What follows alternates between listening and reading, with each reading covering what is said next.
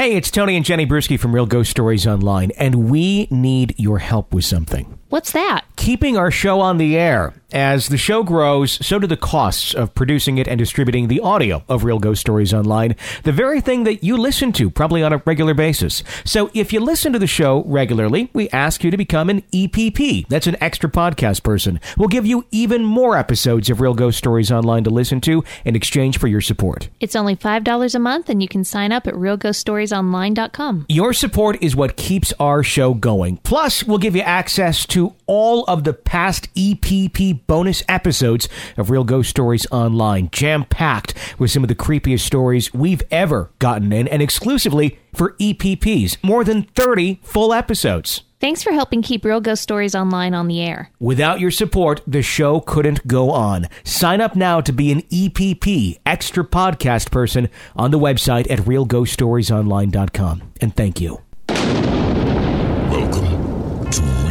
Ghost Stories Online.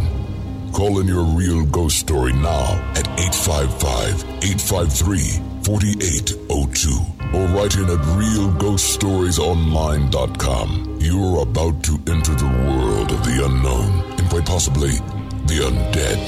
This is Real Ghost Stories Online. And on today's show, a family regrets not paying attention to the warning from a previous owner about their newly purchased home. Two college students from China are more than ready to pack up and head home after a brief stay in their apartment. A listener shares the fear she felt while house sitting for her aunt, and there may be more at play than faulty wiring causing appliances to operate without power. Those stories, your calls, and more today on Real Ghost Stories Online. Tony and Jenny Brueski joining you once again. Hi. Hi, I have something about appliances operating without power, or really anything operating without power. Toys, you name it. If the battery's not in there, if it's not plugged in, and it's working, that to me is just one of the. I don't know. It's just it's it's super creepy to me because to me it just kind of opens up this Pandora's box of what could it possibly do Yeah. if it's up. I mean, a lot of times they just kind of do their thing as if they were plugged in. They play their music, they do whatever they're supposed to do, but just the fact that if it, there's something else powering it, Uh-huh. what other power does it have to come through in other ways? Okay. Especially like with vocalized toys and things of that nature. Did you ever see the movie Maximum Overdrive? No. It was a, I think it was the mid 80s. It was a horror movie. And that's exactly what happened. All these things that power tools and appliances and anything that plugged in mm-hmm. came alive and went after people. Really? Was it like really corny? Oh, super corny. It's up there with like Killer Tomatoes and Night of the Lepus, but it's it's fun to watch. It's just that bad. Maximum Overdrive. Yeah. It ring. Have we talked about this on the show before? I've probably mentioned it to you before, so you've heard it somewhere. There's but been some movies that you've mentioned, and we looked them up. Like, oh wow, that looks awesome, and really, there was one not that long ago. I mean, it wasn't that though. I can't think of what it was. there was the one about the giant bunnies.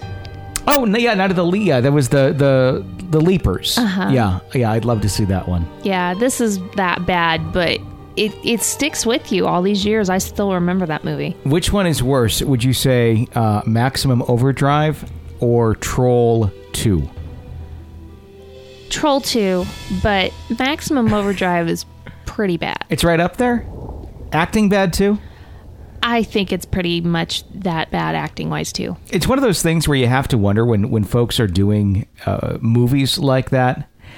How can you actually do good acting in in such a concept? Yeah. Uh, you know, you, you're you have to work with what you're given. I mm-hmm. mean, as far as the scripting and and the direction. I mean. You could have bad direction, You can be a good actor and kind of override the director, if you will, and do your own thing. But at a certain point though it's just like this script is so bad too there's no way of actually delivering this in any conceivably realistic way Yeah. and i suppose if you're you know okay pretend the uh, the dewalt drill is about to attack you The gas pump just automatically, just on its own, Yeah. pours gas into your eyes. yeah that's uh Yeah. Yeah, you would like it. To, uh, we should just spend a day someday just looking these movies up and just watching them and just laughing. Yeah. I, I'd love to see some of these things. Uh, 855 853 4802 is our phone number here at Real Ghost Stories Online. Of course, you can also uh, write it on the website at realghoststoriesonline.com. Duel is one I'd love to watch again. I haven't seen that one since I was a kid. That's a good one too. That was a very creepy one. I could see that one being one of those remade movies eh, today because you could really do that one up well. Uh, even you know much much more dark than what the original one was. The original one was creepy, but I think you could really make it super dark today. See, this one had it kind of reminded me of Duel because it had semis Okay. that would go after people. Oh, okay. So it was kind of like that. Okay, it was like a play on that that idea. Uh-huh. Interesting, interesting. Let's check that one out. All right, let's go to uh, our first story of the night. It comes in from Kat. Says, uh, "Hi, my name's Kat. I have a lifetime of stories to tell, but I'll start at the beginning, which is also the most disturbing of my stories. This took place in the 1970s. I have listened and have read thousands of ghost stories and have only ever heard of one experience like mine. I'd really love to know what you guys think and if there's anyone else out there who has had this experience. I was born and raised in Stockton, California. When I was five, we moved into an unassuming ranch style brick house in a very well established neighborhood. My parents had been told that seven families lived in the house in seven years. Little fact they didn't learn until later was that all the married couples divorced during their stay or just after selling the house. That should have been the first clue something was wrong. My parents never met the previous owners. They'd already moved out. Another red flag. I should tell you a bit about how the house was arranged. It was a typical three bed, two bath home. When you walk in the door, the kitchen and family room is to the right, and a few more steps, there's a long hallway to the left that leads to the bathroom and three bedrooms. This is where it all happened. My mom was at the end of this hall, and my parents' room was directly across from mine. There was nothing creepy looking about the house on the inside either. It was just a regular cookie cutter home. Almost immediately, I started getting attacked. I'd wake up in the middle of the night screaming and in so much pain. The only way I can describe it is if Freddy Krueger was dragging his claws down the inside of my stomach. I would cry and scream, It's eating me! It's eating me! My parents had no idea what to do and would just hold me. They took me to all kinds of doctors and nothing could be found. There were no marks because I was being sliced from the inside. Nearly every night there were bangs and scratching. My dad thought there must be an animal in the attic, but could never find any evidence. A few months after moving into the house, a couple with a little girl about my age showed up while my mom and I were playing in the front yard. It turned out they were the previous owners. The girl and I started playing together, and that's when I found out that I was not the only one who feared the hallway in our house. She told me with tears in her eyes and all the desperation that six or seven year olds uh, can have can have uh, or can never go into the hall alone at night. She said there was a monster that lived in the hallway. I told her if she ever told anyone, if it would find her and kill her. She was so worried about me, she had to tell me. Later, I learned the first thing her parents said to my mom were, You know, your house is haunted, right? My mom thought they were a little wacky, but listen to the history of the house. The first owner was a single woman who was found by neighbors one morning, beating her head against the bricks on the front of the house and violently screaming. To their knowledge, she was still in a mental hospital some seven years later. They told other stories as well of their experiences, but my mom can't recall what they told her. She thought they were just being silly and really didn't pay that much attention, something she later regretted. I, however, knew better. I was plagued with experiences almost nightly. I had an alarm clock that had numbers that flipped over. Many nights I woke to see it display 13:06 p.m. I get up in the morning, run through the time trying to find 13 on the clock and it didn't have military time. Just a side note, we still have that alarm clock, but it's in a box in the attic. Other times it would go off with the creepy 70s songs like They're Coming to Take Me Away, ha ha, hee hee. I hated that song. It's awful. Do you remember that one? Yeah. I remember like playing a lot in the early 80s still mm-hmm. when I was a kid. And it was just like, this is so bizarre. Yeah, it's it's weird. That was one of the strangest. I think we'd go into like the Statler brothers, smoking cigarettes and watching Captain Kangaroo. Remember that? No. My dad loved that record. he played it all the time. Just sit there listening to the record. I, I remember like those two songs together, like on the radio at the time. that was the the lyrics to the song. That is so bizarre. You don't remember that? No. But don't tell me, got nothing to do. Da, da, da, da, da, da, da, da, da. I don't remember the lyrics other than that. okay, I'm gonna have to listen to that now. I'm surprised you don't know that one. Because it was kind of, I mean, it was kind of country. I mean, it, I- it wasn't like super twangy country. It was more like folk country, ish, I guess, if you will. I mean, you know, you've heard the Statler brothers, right? Uh huh. Yeah. Um, and all their stuff kind of somewhat sounded alike. Probably insulted a lot of Statler brothers fans, but, but they, I mean, they had a similar, they did. They, it was like, They had a sound. yeah, it was like how Dave Matthews has a sound, um, but in, in nowhere near the same way. Um, but anyway, it was just kind of along those era of, you know, very individualized songs where you're like, I'm never going to get this out of my head. Okay. And obviously, I still haven't 30 years later. Continuing on, other nights I'd wake to hear growling under my bed, and when I would look, there would be red eyes, and I could see a cold breath, but nothing else. I'd run into my parents' bed across the hall, never daring to look down the hall and jump in the middle of the king size bed. I'd hide under, hide under their covers till morning.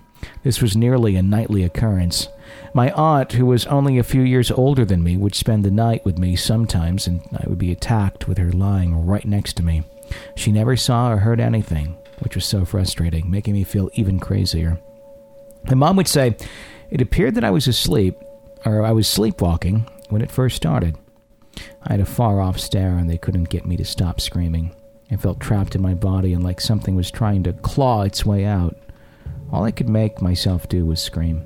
I felt I had no control over my legs, and most of the time I didn't remember how I got into my parents' room.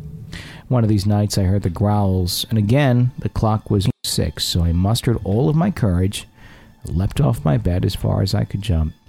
I hit the floor running. It was only about ten, uh, ten feet from my, or 10, 10 inches, ten feet. I always do this wrong. Ten feet. Ten feet. Okay. I always I I confuse the the apostrophe. From the quotation mark? Yeah, I I forget what that means. Ten feet. Feet is one of Yeah. them. Quotation is is inches. Uh huh. Okay. I'll try and remember that. I, I know I won't, but I'll try. Ten feet from my bed to my parents' room, but it felt like miles with my small legs. I hit the hallway and froze. I have no idea what made me stop or why I looked, but I did. Walking about two feet off the floor was a woman dressed similar to a nun, glowing all yellow with a lantern in her hand. She didn't seem to see me, she just stared straight ahead. There was nothing evil looking about her, but something told me if I stayed there and she reached me, I would never be seen again. Somehow I made my legs work and jumped into my parents' bed with such force it woke them up. I couldn't speak, I just hid under the blanket and shook like a leaf. I didn't tell them for years what I saw that night or any night. My grandma saw the monster that I now know was a demon the second year we lived there. My parents had a strange experience. Those are stories for another time. We stayed there for three years, and my parents are still together. I tried to research the history of the land and the house, but found nothing. If anyone has had the stomach pains, please tell me your story. And as a side note, as soon as we left that house, I never had an attack again. Like I said earlier, I have a lifetime of stories. I'll share another time. Thanks so much for doing your show and giving us a place to share these experiences. I love ghost stories and have always loved the supernatural. Just a fun fact about me I drove two hearses for many years. One was white and one was black. They were my personal cars. Hearses are such a blast to drive. Unfortunately, neither one was haunted, but I did carry a coffin in the back in case I got any volunteers. In the past year, I sold my black hearse and bought a more practical convertible, which is not as much fun, but better on gas. That's my kind of person. The hearse is more fun than the than the convertible. It's like the uh, the daughter on uh, Six Feet Under. Yeah. She drove a uh, a like a '60s olive green hearse around. It was kind of cool. That was very cool. Very interesting. This this story I could see us getting a letter at some point in the next couple of years of someone going, uh, was this the house at you know XXX address? Uh huh. Because seven families, she said, In been- seven years. In seven years, um, where you know people who are affected by these things tend to seek out information on the topic Yes. and we're one of those sources now that uh, provides information on the topic, if you will. Probably one of the more in-depth ones that exists out there online, as far as just people sharing their stories uh, verbally. Um, so. If this is something that you know, if it sounds familiar or something, we would definitely love to hear, uh, you know, your uh, your take on it, what what happened with you, even if it is five years later, because that's the interesting thing about shows now, they exist into infinity. Yeah. So we could get a call ten years from now from someone, you know, going way back in the archive, going, "Hey, Right, So- right. Well, what's interesting to me about this is it almost sounds almost like a possession, but not a possession. Mm-hmm. Being that it seemed like it was something within her that was tearing her up, Yeah. you know, and I would venture to say that this was much more severe than some of the anxiety pains that children have that they get the stomach pains Sure. from terrible anxiety and i think that this sounded just ridiculously severe for what you know for as little as she was yeah." so that makes it in a whole different category for me because i've never heard of anything like that And I don't know if possession is the right word. I get where you're coming from Sure. On that, where you know it's it's like something that's invaded the body, Mm-hmm. but maybe not the mind. yeah and that's why i said it kind of sounded like it but not and that's Yeah. What would you call that? I don't even know. I don't even know if that's like the beginning of a possession. I think that this is just a whole different An attack? monster, no pun intended. What, what's what makes it so different than like saying a spirit attacked me is that it typically when you think of an attack, the the feelings and if there's markings tend to be on the outside Uh huh. physically. This is uh, interesting where it's, it feels like it's coming from the inside out, which I don't even know. I, I don't know if there's a word for that. There probably is. Someone maybe can fill us in, but that's a new one. Yeah, and I can't believe that she and her family endured that for three years. Yeah. Before they were able to move. We should get a little bell in here and ding it every time we hear a story where we go, that's a new one. Or we could just say that's a new one. True, but you could do it like during the story. Like if you hear it and you're like, I don't I don't think this is new. Because we'll start to sound like the guy on Breaking Bad, just a constant ding in the background. And eventually we explode. Yeah. I'd rather just say that's a new one. That would be uh, interesting. Yeah, and I think I that is a new one. It'd be interesting if anyone else has any uh, any insight into that. I just did an interview earlier today where somebody had asked me about, um, you know, why do you think ghost stories or why there's such an interest in ghost stories? um, or the paranormal. And I said it's because I think so many of us have had, and this is me paraphrasing what I said, um, a, a- an unknown or a paranormal experience in some way, shape, or form. And we're out there trying to seek out others who've had something similar to make us feel more normal about it. Mm-hmm. You know, and that we're not so you know, so you don't feel crazy because there's there's no reason to feel crazy, but you do because people don't speak of it It's still kind of much. taboo. It is. It's like, oh, well, yeah, it's like I, I I would venture to say ninety percent of our population has had something paranormal happen to them. Mm-hmm. As far as the amount that are actually vocalizing it, probably a lot. Or they believe into it, or they believe in it and they want something to happen. Sure. Or write it off as something else. Yeah. You know, I, I but I would th- think it's it's a majority Mm-hmm. who have had something happen, and that's why I think it's so popular. Do you think people are more accepting now? Yeah, I mean, I think just the fact that it's it's so open in media, it's not just like limited to, you know, you don't have to listen to middle of the night radio now to discuss or hear a show about it. You know, Yeah. with the advent of podcasting and such, it's it's so much more open. And that that's another thing I talked about is is you know to at this day and age, you know, also the topics we can discuss on a show like this, we don't have to worry about broadcast standards either of what can we say, what can't we say, and it's not about swearing. I mean, although there is a fair share of that, but it's not necessarily needed to get a story across. No. It's but some of the stories are pretty damn dark, Oh yeah. and you know, a lot of it just would never have fly, you know, flown on network radio well, you know, sure. back in the day, you know, or today, as far as what's out there. So, just there's so many outlets. It's uh, so mainstream. It's on mainstream networks. You know, pretty much Friday nights on Travel Channel, I think, are like devoted to paranormal stuff. Still, at, at least some networks are. Um, so yeah, I mean, I think all of that, just the fact that it's talked about, opens it up so much more today than ever before. And just the outlets. The outlets exist. We exist. You know, there's other shows out there that exist about the topic in in various shapes and form, and you know, there's there's a way to communicate it. yeah, I agree. So it, it's it's a good thing. I, I really think. Oh yeah, I think it's a good thing. I think we're on the very verge of having some kind of undeniable, provable evidence that everybody's going to be like, okay, we now have to live in a world where everybody has to acknowledge that ghosts are real. It's a paranormal revolution. Yeah. There you go. Ken writes in This story happened about 40 years ago in West Virginia. My uncle Steve and two of his friends, Jason and John, moved from Asia to West Virginia to attend West Virginia University in Morgantown. The first year was somewhat of a culture shock to them, all having lived in Hong Kong all their lives. The food was different to them, as was the entire college experience. They quickly acclimated and blended right in. Nothing eventful happened the freshman year, but that was all about to change sophomore year. Sophomore years roll around, and the three of them decide to share an apartment off campus. They find a two bedroom apartment about 10 miles from the university. The apartment was three floors. The owner, landlord, an elderly man, lived on the first floor, and my uncle and his friends shared the second floor. Upon moving in, the landlord gave them two strict warnings. One, no more than eight people are allowed in the unit at any given time, no parties.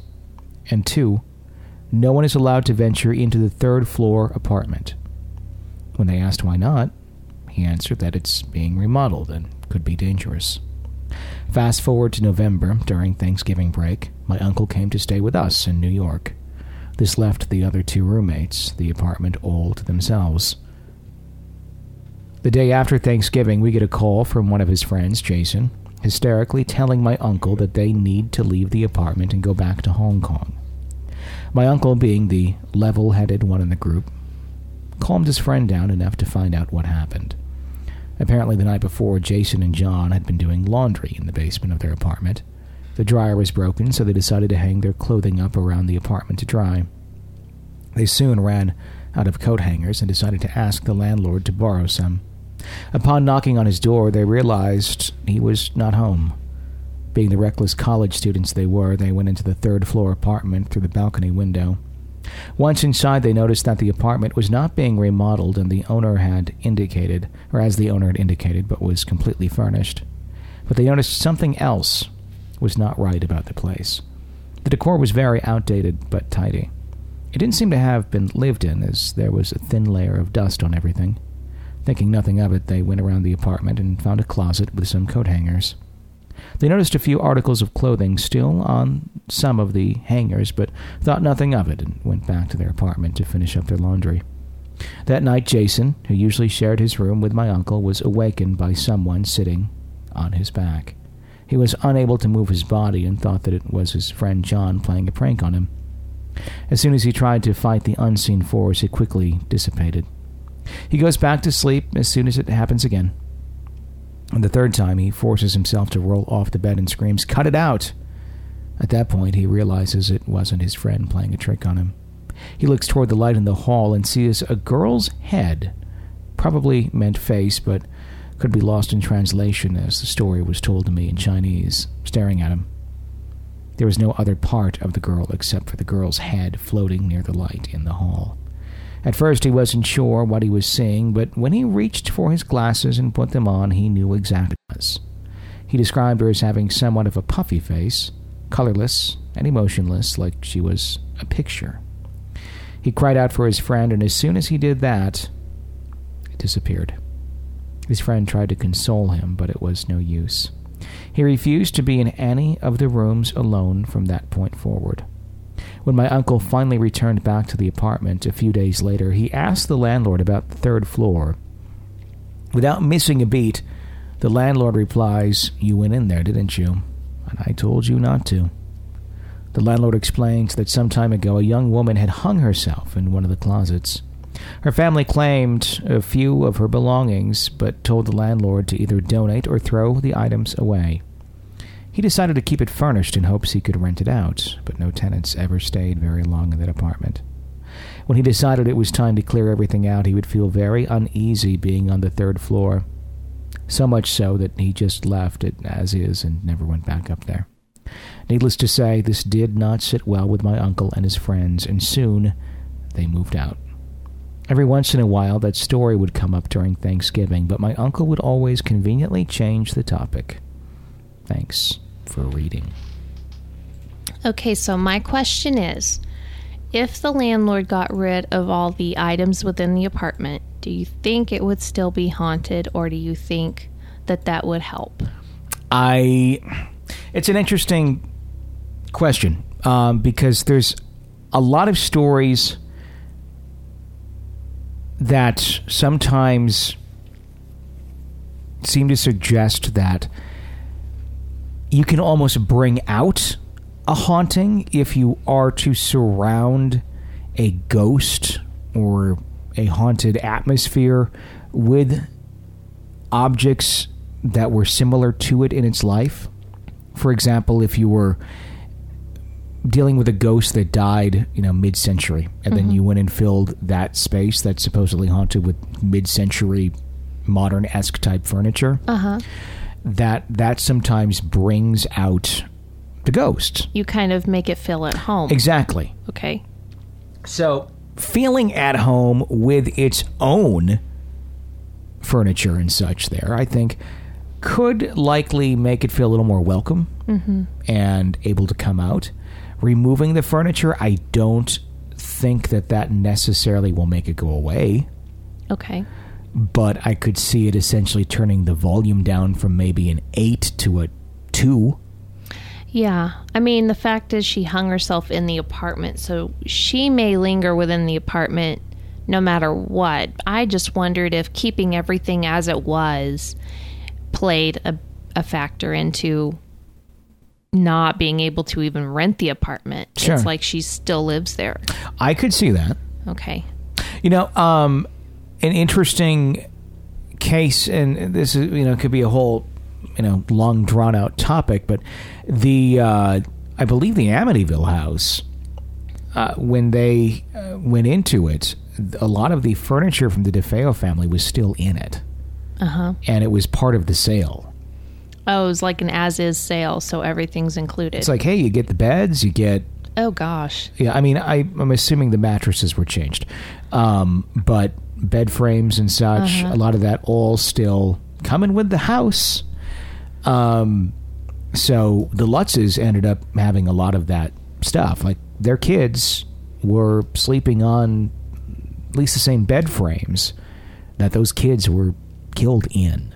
Yeah. Um, so th- to that, you know, factor there, you have to wonder because that runs so many levels deep. Of okay, the initial murders that occurred there, initially blamed on possession, initially blamed on paranormal. Later, he came out and said he made the whole damn thing up. Um, but that was the original story. okay.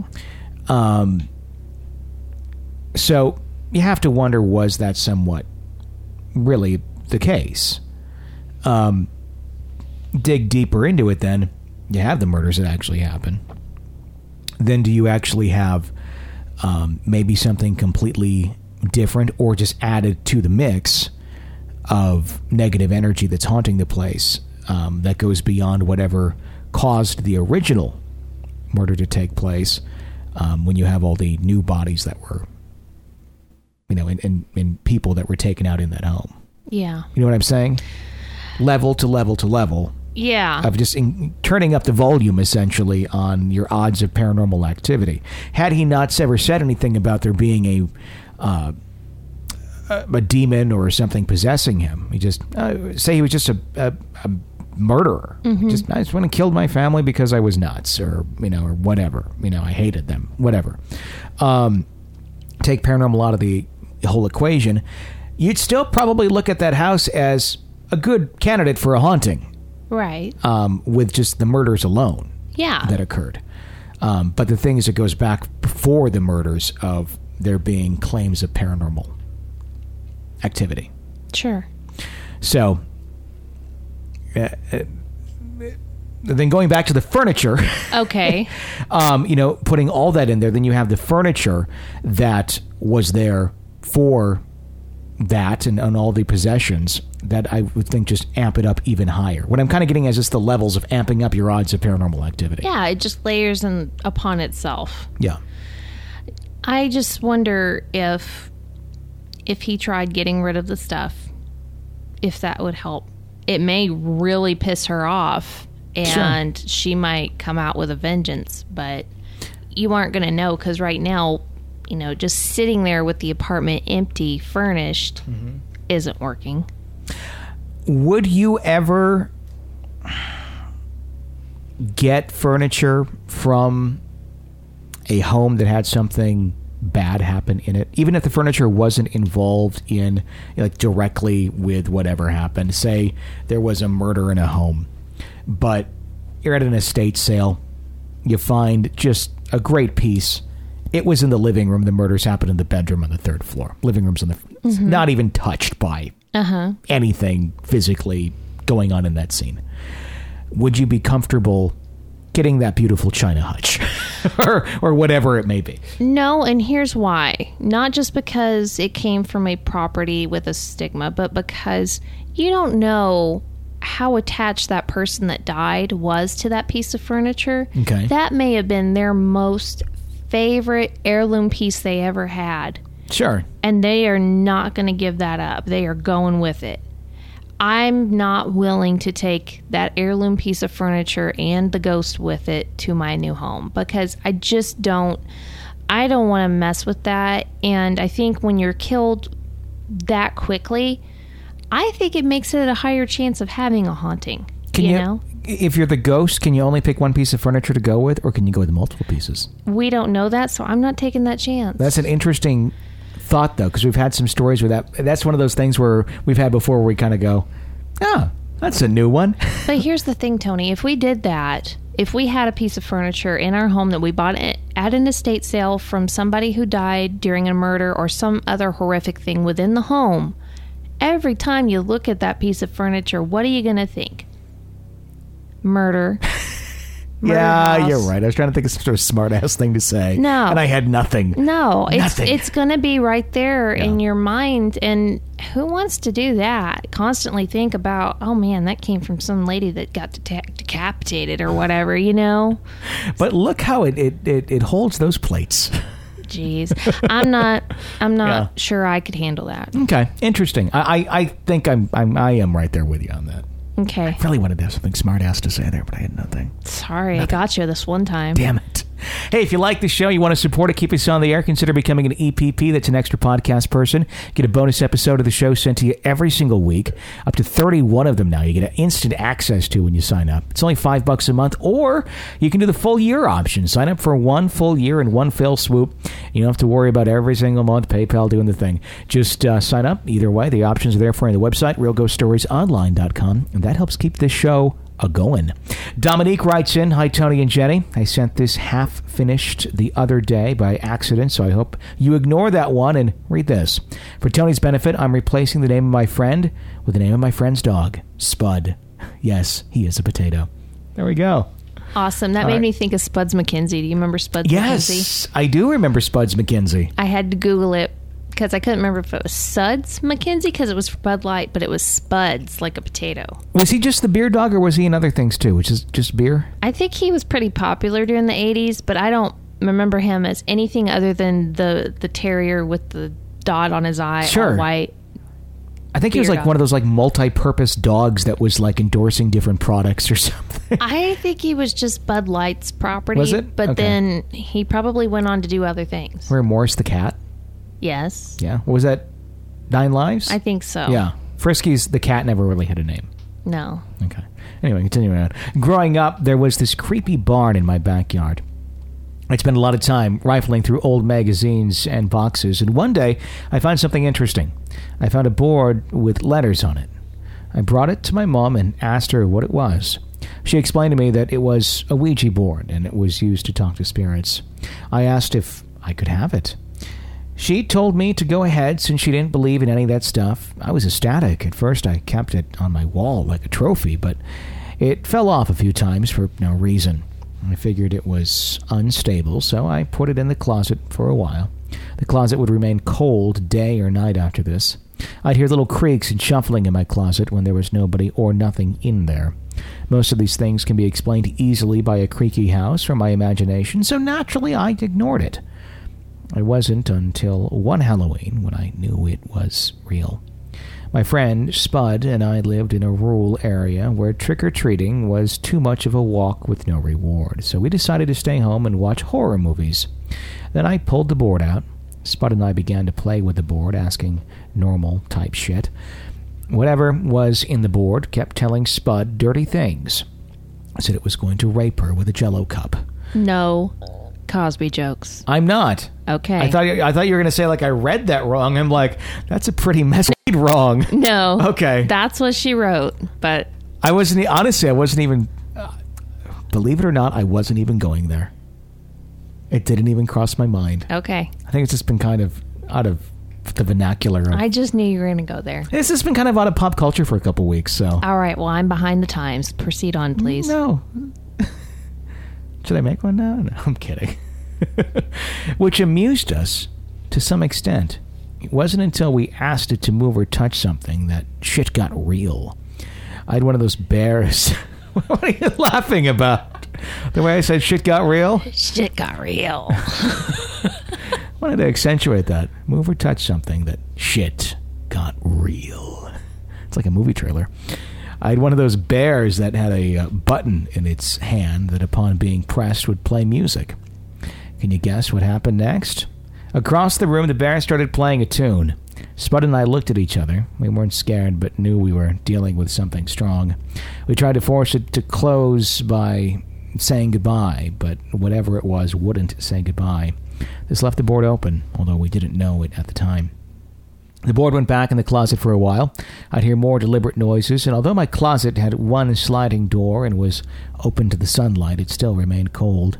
It wasn't until my sister yelled at me to stop making noise one night that I decided it couldn't be in my room. I didn't want to let go of the board due to my horror and paranormal obsession, so I put it in the garage. Being a teenager now, I liked to talk on the phone at night, but had to go where I wasn't heard, so naturally, I went to the garage. In the night, objects would fall or tip over, some things I would ignore. It was one night when I was in there when I was talking on the phone. Something creaked and shuffled, and I looked up, scared but calm. Then something hit the garage door. It rumbled and shook from the hit. I jumped and stopped talking so I could listen. I walked over to look around and make sure it wasn't my cat jumping on the door and looked to get it uh, in or out. I poked around and saw and heard nothing. I started to leave the garage and heard a small bang on the door with some shuffling towards me. Without turning around, I squirmed inside, scared. The next day, I took the board, chucked it in the trash. Now, I know a couple ways to destroy one without releasing anything, but mind you, my mom already thought I was weird, and burning or drowning the board would I made her think I was even more nuts. I wish I could tell you what happened to the board, but I have no idea. I hope Tony's need for a name to be replaced with an animal's name is satisfied for the time being. This name isn't as good as Fluffles, but who the hell names their animal Fluffles? Anyway, I hope you liked my story, and have a great day. The answer to that question uh, who the hell names their animal Fluffles? You? Well, close to Scruffles. Yeah. And and it was all. I'll tell that story in a minute, but let's let's react to the story first. Well, my question is I would want to be, well, I guess it's not really a question. I guess it's more of a statement, but I think I would want to be in the know on where that board ended up because my fear would be like, it's in a box of stuff. You know, she was a teenager. You're getting ready to move out, go to college, and it ends up going with you. Mm-hmm. I'd want to know the whereabouts of the board, especially since it seemed to be that it would not allow the conversation to close. It's like one of those things at the end of a movie where you throw it in the dumpster and like the horror has ended, and then the the camera's kind of panning out down the road, and there's some little kids riding his bike down his big wheels down the road. Gets up, sees it. What's this? The alphabet, Yeah. you know, and puts it in the back of his big wheels and drives away. Mm-hmm. Fade to black, and then you know it's like the the sequel comes out. It makes you wonder what kind of spirit they were dealing with, if it was Yeah. just trying to be as profane as possible. And choosing a jello cup of all things, that makes me think it was pretty young. Dark, Pretty dark, but pretty young. like a young young dark spirit. That or somebody trying to sound darker than they were. Yeah. Like, who even, as an adult, how often do you think of a jello cup anyway? I I don't know. I don't. So I'm just thinking that maybe it was something trying to be bigger and badder than it really was. Sure. I mean, th- th- there's different levels to it. So, yeah, very interesting story. Um, on the Scruffles topic, Okay. I uh, on the radio back in the old radio days. Yeah. And the FM broadcast days, um, when I was a teenager and I had my uh, afternoon radio show on a rock radio station, um, I would do these these prank calls, and you know, it's back when you know you could, you know, kind of get away with that, and it was somewhat original, and like everyone in the world wasn't doing it. Um, I, I had this this character cat Scruffles is what I called it on the air, and I, I picked that name just because it was such a, such a silly name, you know, for a pet, and it was kind of like I, I just thought it was silly, you know, than that for being a pet's name, and the cat would be involved in the prank calls in in every which horrible way. You know, could be involved. It got caught in the, the washing machine once and calling Sears Home Appliance to try and get advice how to get it out. Sure. I mean, you name it, it happened. With, and it was a reoccurring fake cat. Um, and I love cats. Um, but I also find animal humor very funny. Um, so anyway, I did the character for so long with this cat, and eventually, um, I mean, I was doing this in high school. I was on the air on an FM rock station in high school. When I moved out at eighteen, um, I went to Top Forty Radio, had my own place finally, and uh, then I got my own cat. So what did I name it? Scruffles. Of course. So. And and the cat's still alive. Yeah. Actually, it's it's living with my parents these days. And it growls when it sees you. it does. It used to be such a friendly. That's the it's a friendly cat to everybody else. It just doesn't like you. It knows when you come home that it's bad news. the funny thing is the whole time I had that cat. It was so loving to me. I mean, it was never like mean to me. I had to get rid of it because of my allergies. um, and I just I I couldn't breathe to a certain point. And the funny thing is, it's like after like my mom started influencing it, and my mom's really the cat loves my mom. I think my mom turned the cat against me. No, I think your mom showed it how it should be treated. I treated it well. now it knows, oh, okay, I'm not going back to that. I was really nice to that cat. It slept on my bed. It was I really enjoyed it. It was like it was my companion for a long time and it was a really it was weird because that cat like never hissed. I thought mm-hmm. there was something wrong with it. Mm-hmm. Seriously, like mentally wrong with the cat because like it didn't hiss at anything. Uh-huh. And like normally like, you know, Uh, not that I was provoking the cat, but you know, if there's a I was in a, an apartment and there's other animals, dogs, this and that, and I've had other cats, you know, they get upset when they see another animal or something. They get defensive, especially cats. And it was just so passive the whole time I had it. And that's why when I went back to, you know, go back to visit, it's like aggressive. It's kind of pissy. And it just used to be the most loving, kind. I don't know what happened. I just don't know. Maybe she switched out the. Maybe she switched out of the cat on me and didn't want to tell me that No, Scruffles really that's died. The real Scruffles. You know that's the real Scruffles. oh my gosh! It's like she did with a hamster when I was eight. she did it with my cat when I was thirty. Alyssa writes in, Hi, Tony and Jenny. I recently sent in a story my grandmother told me, and now would like to share an experience of my own. I have two aunts who live a few houses away from each other, Anne and Mary. My younger aunt, uh, Mary's husband, Philip, died in her home from cancer years ago. I was very young when he died, maybe about five or six years old. From what I do remember, he was a nice man. They used to babysit me a lot, so I would say I had a, a, closeness with him. I actually lived with him one summer when I was around 14 and never experienced anything out of the ordinary. Although when my cousins would spend the night, it would always bring up the fact that her home could be haunted, but I never actually believed it since my aunt or anyone else had, hadn't ever experienced anything then. Flash forward a few years. I was 18, staying at her home for the weekends as I lived out of town at the time. My aunt herself was out of town and let me stay there whenever I came back up to the Bay Area to visit. The night I arrived and I decided to shower before bed, I clearly remember closing and locking the door in the bathroom and having a bag with my shampoo and soap in it that I bought. I realized my aunt had left a new bottle of shampoo and all other necessities for my stay at her house, so I left my bag at the sink. Once I was finished showering, I opened the curtain and realized that the bag had, uh, was now on the floor and the door was halfway open. First thought in my mind was maybe that my Aunt Anne, who lived a few houses down, came to check on me as I knew she had a key to the house. It then came to mind that there is no one way she could have unlocked the bathroom door, as it was a standard doorknob with no key entry on the other side. I just had this feeling something wasn't right. My heart began to race as I threw my clothes on and ran right out the front door and slammed it shut, not even thinking twice to lock it. I ran to my Aunt Anne's and my uncle what had just happened. We sat there trying to come up with reasonable explanations how this could have happened, like maybe I thought I left my bag in the sink, but I dropped it on the floor. Could have been too tired from my drive to remember that. Highly unlikely, but possible. But what about the door being opened?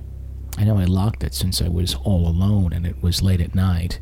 We thought maybe I didn't completely close the door as I thought I had, and maybe a draft pushed it open halfway.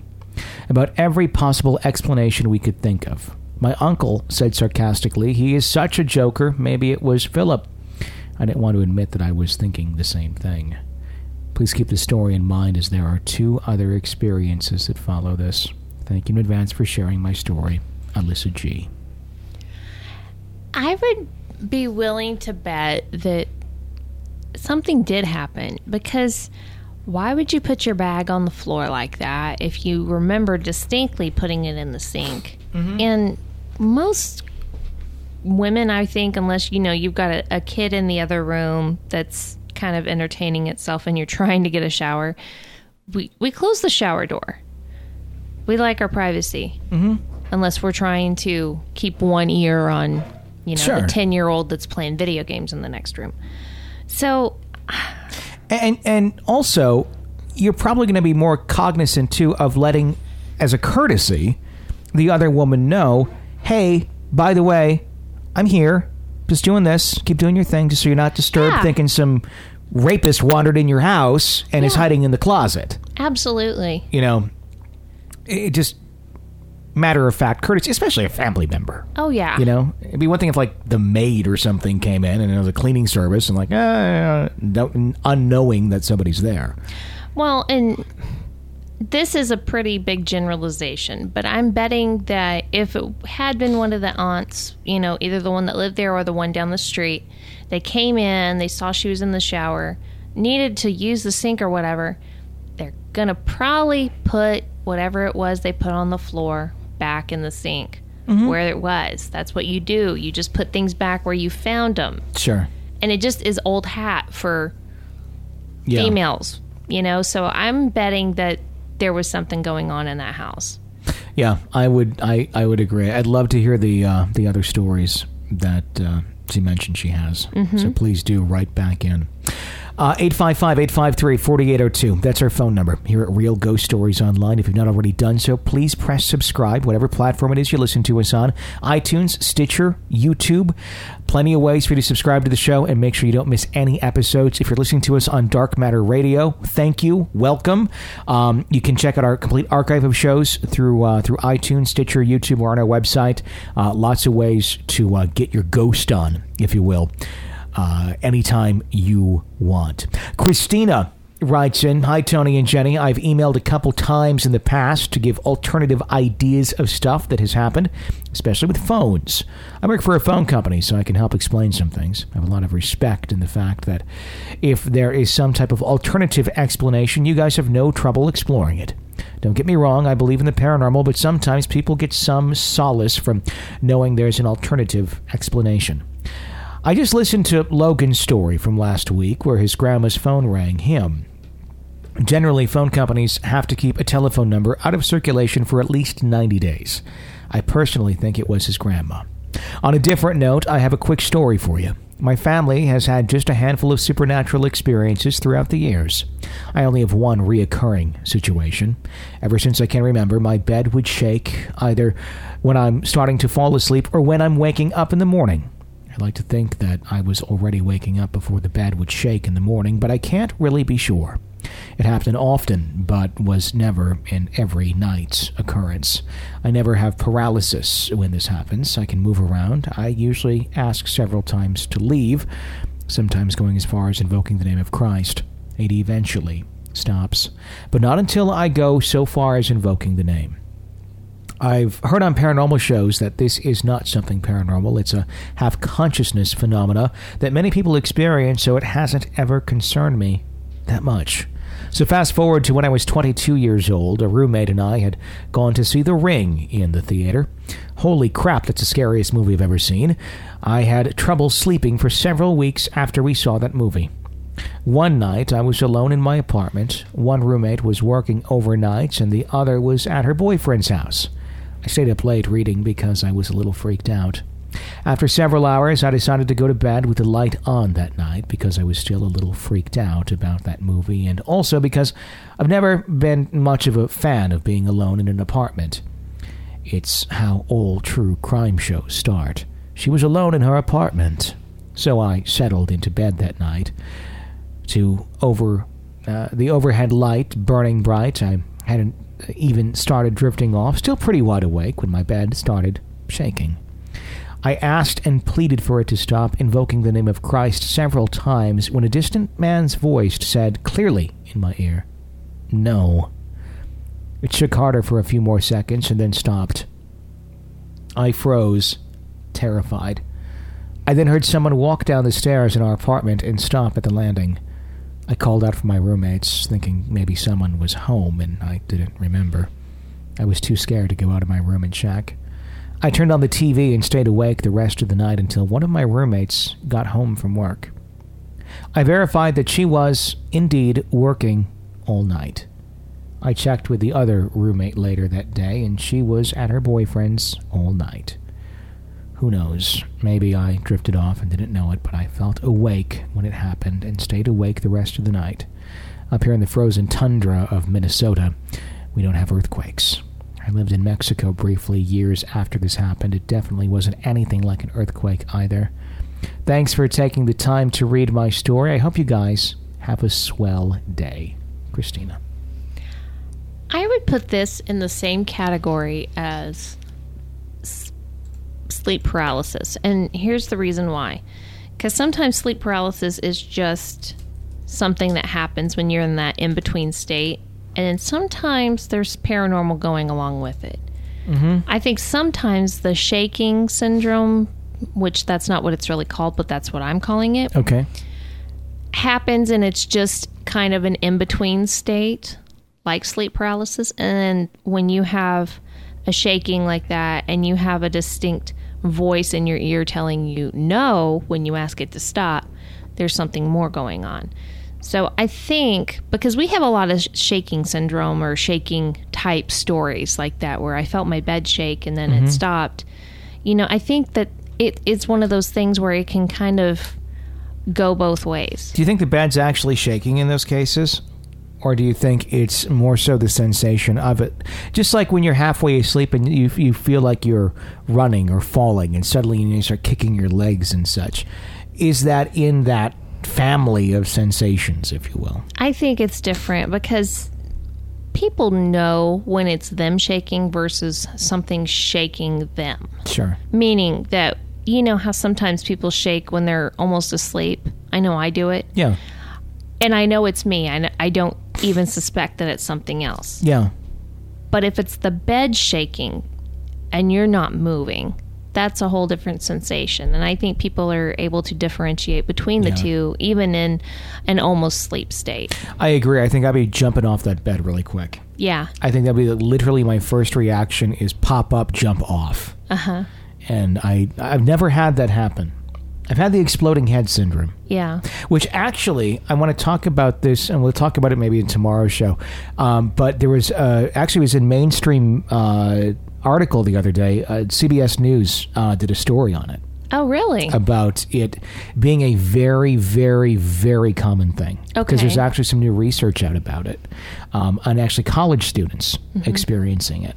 Um, I, I haven't read the whole thing. A friend of mine, Todd, actually, I saw posted an article, uh, a link to it on Facebook, and Todd's written into the show before Sure. um, way back. Um, but uh, I, I want to read it, and we can talk about it, share it on uh, maybe tomorrow's episode or, or Monday's episode at this point. Um, but it's it, interesting. Uh, it was just it was neat to see it kind of being talked about more so than just on our show. I wonder if it has anything to do with stress. I really think it does. I think it has a lot to do with stress because I I think it's one of those things where you are in a a state of not quite being able to fall asleep, and you're still being somewhat awoken by other things, and that's when it I mean, that's when it occurs for me Okay. more than any time is when I'm not getting a good night's sleep and I'm having difficulty falling asleep. It's like right probably close to that area where you could fall into sleep paralysis. Mm-hmm. Um, where you're not fully there yet. So I, I think it does. Anyway, we'll talk about that more on uh, on Monday's show. Connie writes in, "Hi Tony and Jenny, love your show. Listen every day while I'm working. I have an experience I'd like to share, although I don't know if I can really or it can be really called a ghost story. This happened when I was around 13 or 14 years old. I was on my spring break. My mom and dad had gone to work and had allowed me to sleep in. When I woke up, I started getting dressed and was sitting on the side of my bed putting on my shoes. I had on one shoe and was reaching for the other when the window unit's air conditioner came on. At first, I didn't really think anything about it, just reached back to turn it off. Then I realized it was already in the off position. I pressed a couple of buttons and turned a couple of knobs, and nothing changed. It just kept running. At that point, I was starting to freak out, so I reached down to unplug it, thinking surely that would make it stop. It was already unplugged. I totally freaked out, ran out of the house, went to my safe haven, my grandmother. Thankfully, she lived only two houses away. So, anyway, I spent the day with my grandmother. I had to tell her what happened because she was curious as to why I was so pale when I got to her house. She told me just to calm down and that everything would be fine. As the day wore on, I tried to forget about the experience. When my mom got home from work, I felt safe enough to go back. I told mom about what had happened, and I'm pretty sure she thought I was making it up. We started making dinner, and mom told me to go grab some socks from my room. It was still a bit cold, and my mom wanted a pair of fuzzy socks. I was scared, but I didn't really have a choice, so off I went. Went into my room, opened the drawer, reached into the drawer, and the AC unit came on again. I screamed and ran out of the room. My mom went in to see what was going on. She saw that it was turned off and unplugged, but was still running. She was convinced at that point that I wasn't making it up and was just as upset as I was. When my dad got home from work, we told him all about it. He had a friend that was an electrician, so he called him, came to check it out the next day. The electrician couldn't find anything wrong with it and said there was probably a short in the line. I'm not an electrician, and I understand that sometimes AC units can hold a charge for a little while, but I never believed that it could have held a charge from the previous summer. And I couldn't figure out how there could be a short in the line when there was no power going into it. To my knowledge, it never happened again, but I moved out of that room the following day after my parents got home. and I spent the rest of that spring break with my grandmother. So that's one of my stories. I hope you enjoy. Thanks. Okay. That would take a lot of energy, wouldn't it, for a ghost to power something like that? Yeah, because typically those are on even uh, higher GFI plugs than regular. Mm-hmm. I mean, it's like a refrigerator plug or or like a dryer or a, a washing machine. You know, the Sure. giant plugs. Yeah. Um, so those do take a lot of electricity to run. What do you think? I I think there's no doubt it was paranormal. I mean, uh, I mean, so at the beginning of the story, where uh, said, "I'm not sure this is paranormal." Oh, be sure, it's paranormal. It's it's very paranormal. Um, things like that. Again, I mean, you you- can hold a charge. I mean, you could probably theoretically hold a charge over summer, but that charge is going to last all of 0.05 of a second. Yeah. You turn it on, dead. It's that's not going it. to go off in the morning and then go off in the evening. No, Cycle throughout the day with no It's power not- source. It's not going to do anything. And then once that charge is done the first time, Mm-hmm. it's done. It's not coming back. So, yeah, there was clearly something else powering that. I mean, unless there was some sort of battery backup on it, which I would assume the electrician would have found Yes. had that existed on it. But things like that, no, they're not going. They're not even going to run. I mean, they're going to get that initial j- surge. Mm-hmm. You may get the fan to rotate for a little second, but that's it. Well, I think it says something that obviously she saw it and her parents didn't believe her because it's not something that generally can happen. And then once her parents saw it happen, they rolled out all the possibilities of what it could be and called in an electrician who then ruled out all the possibilities. So you have, you know, three adults at the time trying to figure out why this unit is running, and there's no explanation. So I really think, as much power as it took, that's what made me wonder if it was paranormal or not. If the if the Yeah. ghost had enough power to run it, Well, it, it had clearly something. it did. You know, I mean, I'm, I'm happy it stopped at the AC unit. Yes, exactly. didn't go any further because clearly I think there would be one powerful ghost or entity um, if it's able to power an AC unit. yeah. You know, it, it's it's uh, probably not as comparable as powering a car, but it's up there. I mean, it's a large appliance. It's one thing to have it power a transistor radio for a couple seconds. It's a whole other thing to power something like that Right. because those are big. So, very interesting story. If you have more, we would absolutely love to hear them. Of course, if you like the show, maybe you're a new listener, please consider supporting it and helping keep us uh, keep this thing on the air. Become an EPP. That's an extra podcast person. Get that bonus episode every single week. You can do the month to month thing. It's only five bucks a month, or just sign up for the whole year. Get it done with and uh, then you're in for the full year. And uh, every single week, brand new bonus episode and access to all of our previous ones too. Right now, sitting at uh, 31 bonus episodes and a brand new one coming out on Saturday. So please uh, help keep us uh, on the air and uh, support the show by becoming an EPP. Until next time, for Jenny Brueski, I'm Tony Brueski. Thanks for listening to another episode of Real Ghost Stories Online.